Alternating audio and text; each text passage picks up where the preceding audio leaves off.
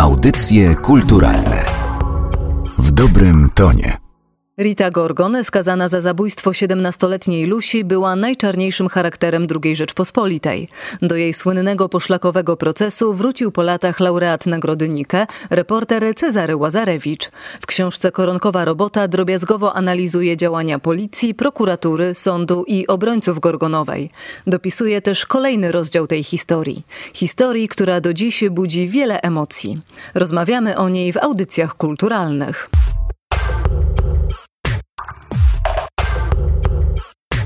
Chciałabym zacząć cytatem z książki. Jak nie zjesz kaszki, to przyjdzie tu Gorgonowa i cię zabije. Nie każdy zbrodniarz trafia do świadomości społecznej do tego stopnia, żeby straszyć nim dzieci. Proces Gorgonowej do dziś budzi ogromne emocje. Na spotkaniu, które odbyło się we wtorek, spotkaniu w sprawie książki Koronkowa Robota, okazało się, że wciąż padają pytania, kto tak naprawdę zabił. Dobrze, że pani od tego cytatu zaczęła, bo dzięki temu cytatowi powstał film Sprawa Gorgonowej, bo to służące mówiła do Janusza Majewskiego, późniejszego reżysera. Dla Majewskiego, który wychowywał się w Lwowie, ta sprawa była zawsze ważna i w latach 40., 50. i on się chciał dowiedzieć, jak to było. I to było to samo, co mnie skłoniło do zainteresowania się tą sprawą, bo nawet jak ktoś nie wie, o co chodzi, ile było procesów, gdzie on się odbywał, gdzie była zbrodnia, to każdy kojarzy nazwisko Gorgonowej. Ono już weszło do popkultury, weszło do kultury kultury i do naszej świadomości. A naprawdę nie było wcześniej takiej publikacji, która by całościowo tę sprawę opisywała. A Monika Schneiderman, która rzuciła taki pomysł, może bym się tym zajął, no, trafiła w dziesiątkę, bo ona wiedziała, że ja lubię grzebać w tych archiwach, czytać stare gazety i poszukiwać tropów przeszłości, więc to był pomysł na to, żeby te moje zainteresowania wykorzystać książkowo. No i czarne to wydało. Sam jestem zaskoczony, że tyle osób przychodzi na te spotkania. Ja w niejednym spotkaniu brałem udział, ale ludzi specjalnie to nie interesowało. Na koniec nie mieli wiele pytań, bo uważali, że albo wszystko wyjaśniłem, albo nie mają tyle śmiałości, żeby pytać. Ja miałem takie dwa spotkania.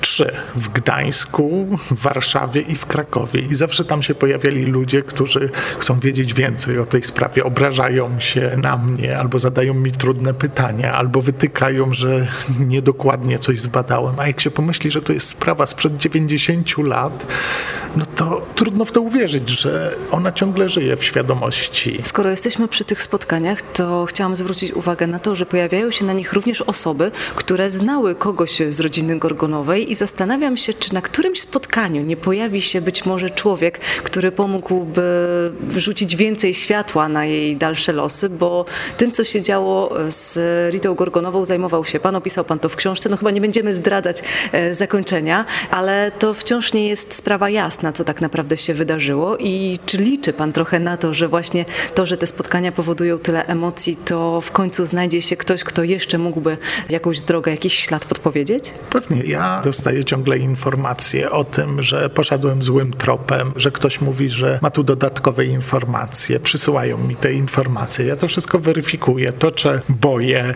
Też staram się dowiedzieć więcej. Ja niczego nie przesądzałem. Ja e, zawsze z taką odrobiną niepewności pisałem o tym, tyle mi się udało e, dowiedzieć. Być może można pójść dalej. Ja wiem, że są ludzie, którzy to pamiętają. W Koszalinie się spotykam z panią, która ma 95 lat i chce mi opowiedzieć to, co pamięta. Ona przed wojną mieszkała w Brzuchowicach. Piszą do mnie inni ludzie, którzy uważają, że ten dom hmm, Zaręby stał w innym miejscu niż ja go wskazałem.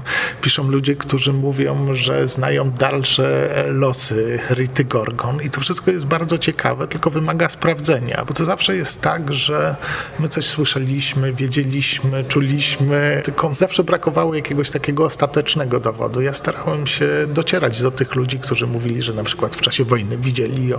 Jak rozmawiałem z naocznym świadkiem, to ma dla mnie to większe znaczenie niż ktoś, kto mówi, że coś słyszał na ten temat. Przypomnijmy, morderstwo wydarzyło się w nocy z 30 na 31 grudnia w 1931 roku pod Lwowem.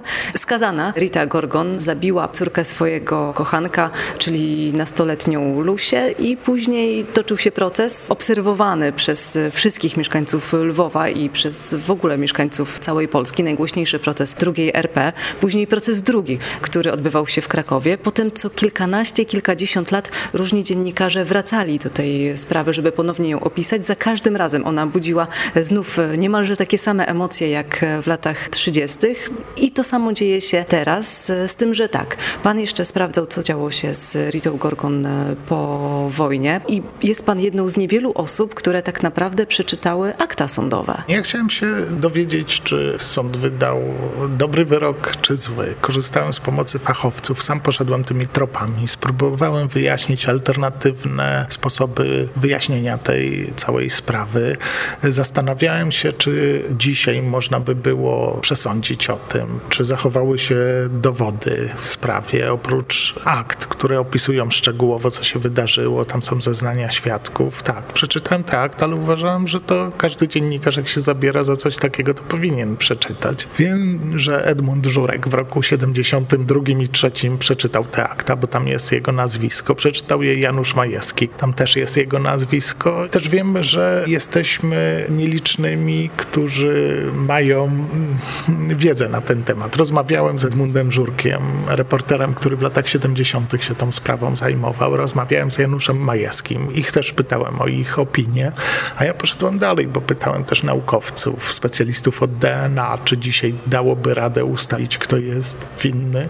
Sięgnąłem do ekspertyz, przeczytałem książki, archiwa tych ekspertów, którzy brali w tym udział i na ile mogłem, na tyle czytelnikowi wyjaśniłem, dlaczego sąd podjął taką decyzję. I mam wrażenie, że rozwiałem wszelkie wątpliwości czytelników, a jeśli nie rozwiałem, to proszę bardzo, sprawdzajcie dalej, a ja tylko przyklasnę temu. Jeśli czegoś się dowiecie, to proszę poinformujcie mnie o tym. Próbował pan też wytłumaczyć, dlaczego właśnie ta sprawa budziła tak ogromne emocje. Ta jedna eskalowała do tego stopnia, że lwowianie w tysiącach, e, można było ich liczyć, wylegali na ulicę, próbowali zobaczyć po pierwsze Gorgonową, próbowali ją zlinczować, próbowali dowiedzieć się o niej wszystkiego, czego tylko mogli. Bo to budziło takie emocje społeczne. Dzisiaj, jak sobie myślę, to jest sprawa Mama Madzi, tylko że dzisiaj mamy telewizje, które na bieżąco pokazują każdy gest na twarzy. Wtedy tego nie było. Wtedy była relacja bezpośrednia, czyli plotka i przekazy gazetowe i ci ludzie, to zawładnęło ich umysłami ta sprawa. A dlaczego? Też się zastanawiałem, ale wydaje mi się, że po pierwsze ta wielka tajemnica, po drugie, że Zaręba był bardzo znany w Lwowie, a po trzecie, no to już za moment stał się najgłośniejszy proces II Rzeczpospolitej, więc to zainteresowanie napędzało kolejnych czytelników. Ta sprawa ciągle wracała. Ci, którzy pamiętają pamiętali tą sprawę sprzed wojny, to byli w stanie rozpoznać Gorgonową na ulicy. Ona nie miała prywatnego życia, bo zawsze mogła być rozpoznana. Ci, którzy znali tą sprawę, z Echa Krakowa dowiedzieli się w 1949 roku, że to nie Gorgonowa zabiła. I tu znowu poruszyło wszystkich. Wszyscy o tym rozmawiali.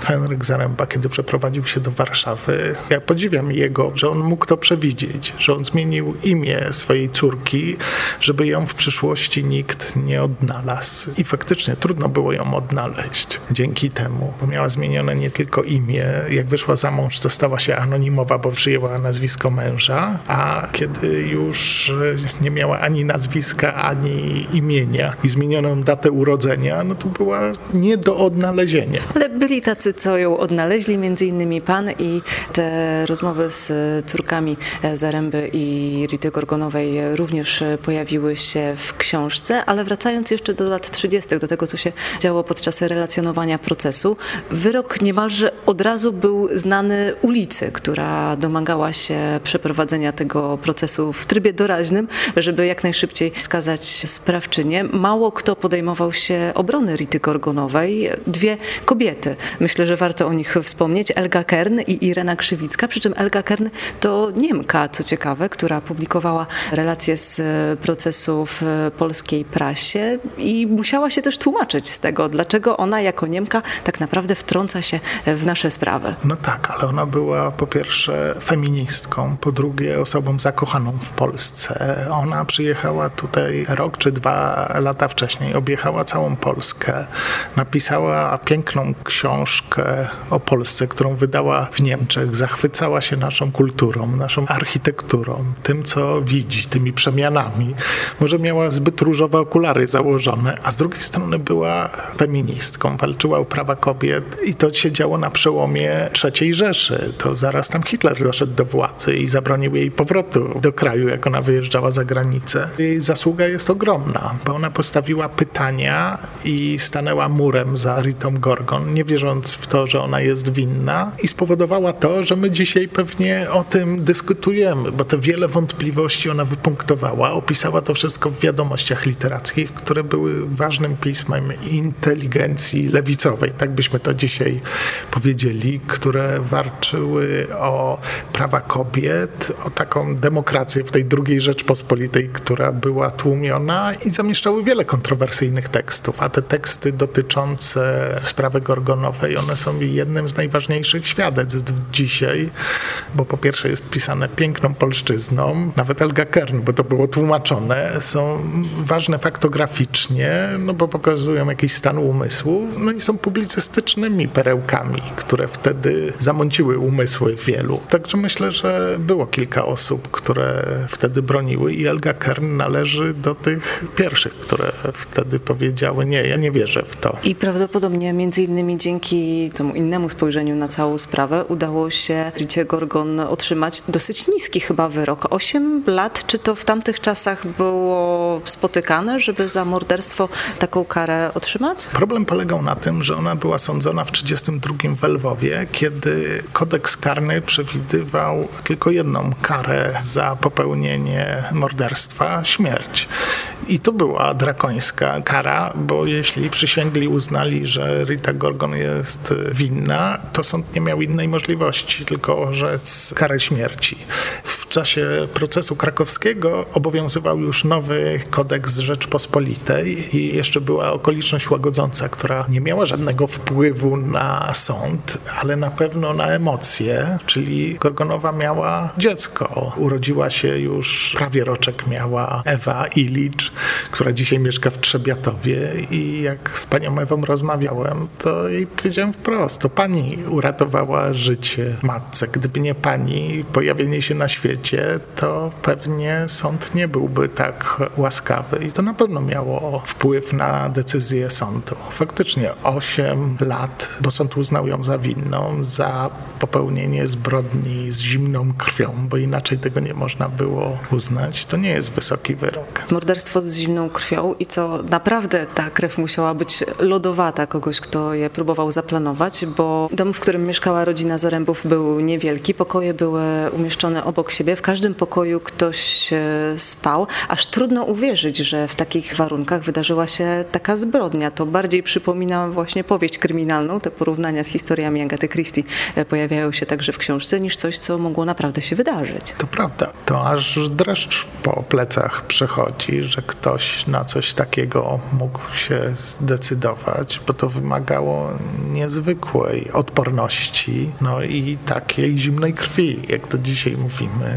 Jak pracowałem nad tą książką, to znałem ten cały dom, on mi się śnił. Wiedziałem, gdzie są pokoje, gdzie co stoi, gdzie każdy mebel stoi. Jak sobie wyobrażam każdego z tych uczestników, to to był taki dramat szekspirowski. Trudno było sobie to wyobrazić, no jednak to się stało naprawdę, bo było siedem osób, pięć osób w domu, dwie osoby poza domem i Lusię Zarębiankę mógł zamordować tylko ktoś z tych ludzi, którzy byli na terenie tej posesji. Nie było innej możliwości, żeby to był ktoś inny. Nawet obrona nie próbowała sugerować czegoś takiego. Sugerować tak, ale chyba sami nie wierzyli w to zbytnio, bo zrzucili winę na ogrodnika. I to było coś, co z tym ogrodnik nie mógł sobie żyć, bo on ciągle był podejrzewany. Nigdy się z tego nie oczyścił. A z drugiej strony to też jest książka o tym, że dziedziczymy taką zbrodnię, że ona przechodzi z pokolenia na pokolenie i że jak się kogoś obrzuci podejrzeniami, to do końca życia on się nie podniesie z tego. Jak pani sobie dzisiaj wrzuci do internetu nazwisko Józef Kamiński, sprawa Gorgonowej, to znajdzie pani setki informacji na temat, że to on zamordował Lusię. I wtedy ludzie, niektórzy też tak myśleli, mimo tego, że internetu nie było, mieli dostęp, chciałoby się powiedzieć, tylko do prasy, ale to przecież e, cała prasa, która w Polsce wtedy istniała, e, relacjonowała, co działo się podczas procesu i dokładnie opisywała, kto tam zeznaje, kto co powiedział, kto jest podejrzany. Chociaż Kamiński nigdy nie był postawiony w stan oskarżenia, nigdy nie był podejrzewany nawet, ani w najbliższym kręgu, to jak próbował znaleźć pracę, to mu mówili, nie chcemy ryzykować, niech pan poszuka gdzie indziej. Jest taki wycinek prasowy w ilustrowanym kurierze codziennym, jak on przychodzi do redakcji i kaca zupełnie rozbity i mówi, że nigdzie nie może znaleźć pracy, żeby oni mu pomogli, że on nie jest przecież ani oskarżonym, on nie ma z tą sprawą nic wspólnego. To nie miało żadnego znaczenia. Po wojnie też musiał walczyć o swoje dobre imię i chociaż zapadały wyroki w sądzie, to nie zmieniało postaci rzeczy, że on ciągle w świadomości iluś tam osób był osobą podejrzewaną. Ogrodnik miał e, podobne problemy, tak duże niemalże jak e, córka e, Rity Gorgon, ta najmłodsza, którą zawsze ktoś odkrywał i która niemalże całe życie się musiała tułać po Polsce. No to jest trauma, z którą ona ciągle walczyła i to nie jest wydumane, bo ja czytałem tekst o niej w roku 57. I wtedy ta pamięć jeszcze była cały czas żywa. I jak ona opowiadała, że nie wiem, jej chłopak się dowiedział o tym, czyją córką jest i mówił jej, że nie ma to znaczenia, ale jak matka tego chłopaka się już dowiedziała, to już miało znaczenie i zerwał z nią. No ona miała złamane całe życie. Miała pecha po prostu. Jak przenosili sierociniec z Lwowa do Polski w czasie wojny, no Lwów też był w, w Polsce, ale ze wschodu na zachód, to okazało się, że te dzieci, które były z nią, przyniosły też pamięć o niej i ona nie mogła uciec od swojej przeszłości. Oczywiście ona nie miała nic wspólnego z tą zbrodnią. Z matką prawie nic nie miała wspólnego. Tak, bo jej nigdy nie spotkała. Miała dwa, trzy, może cztery lata. Ona sama nie pamięta, kiedy odwiedziła ją w więzieniu i nawet nie pamięta jej twarzy, a jednak cały czas nosiła to piętno córki zbrodniarki. Dzisiaj to nie ma żadnego znaczenia. Dzisiaj to jest tylko wspomnienie tego, co było. Ale jak ja z boku patrzę na tą Ewę, to jej los był tragiczny. To płakać się chce, jak się myśli o jej losie i słucha tego opowiadania, gdzie ciągle od życia dostawała bęcki i nie mogła się podnieść i ciągle walczyła i ciągle szukała matki i ciągle wierzyła, że ją znajdzie i ciągle wierzyła, że ona jest niewinna, bo ten obraz matki ona sobie wyidealizowała, bo nie miała nic innego, żadnego punktu oparcia. Matka była punktem oparcia dla niej.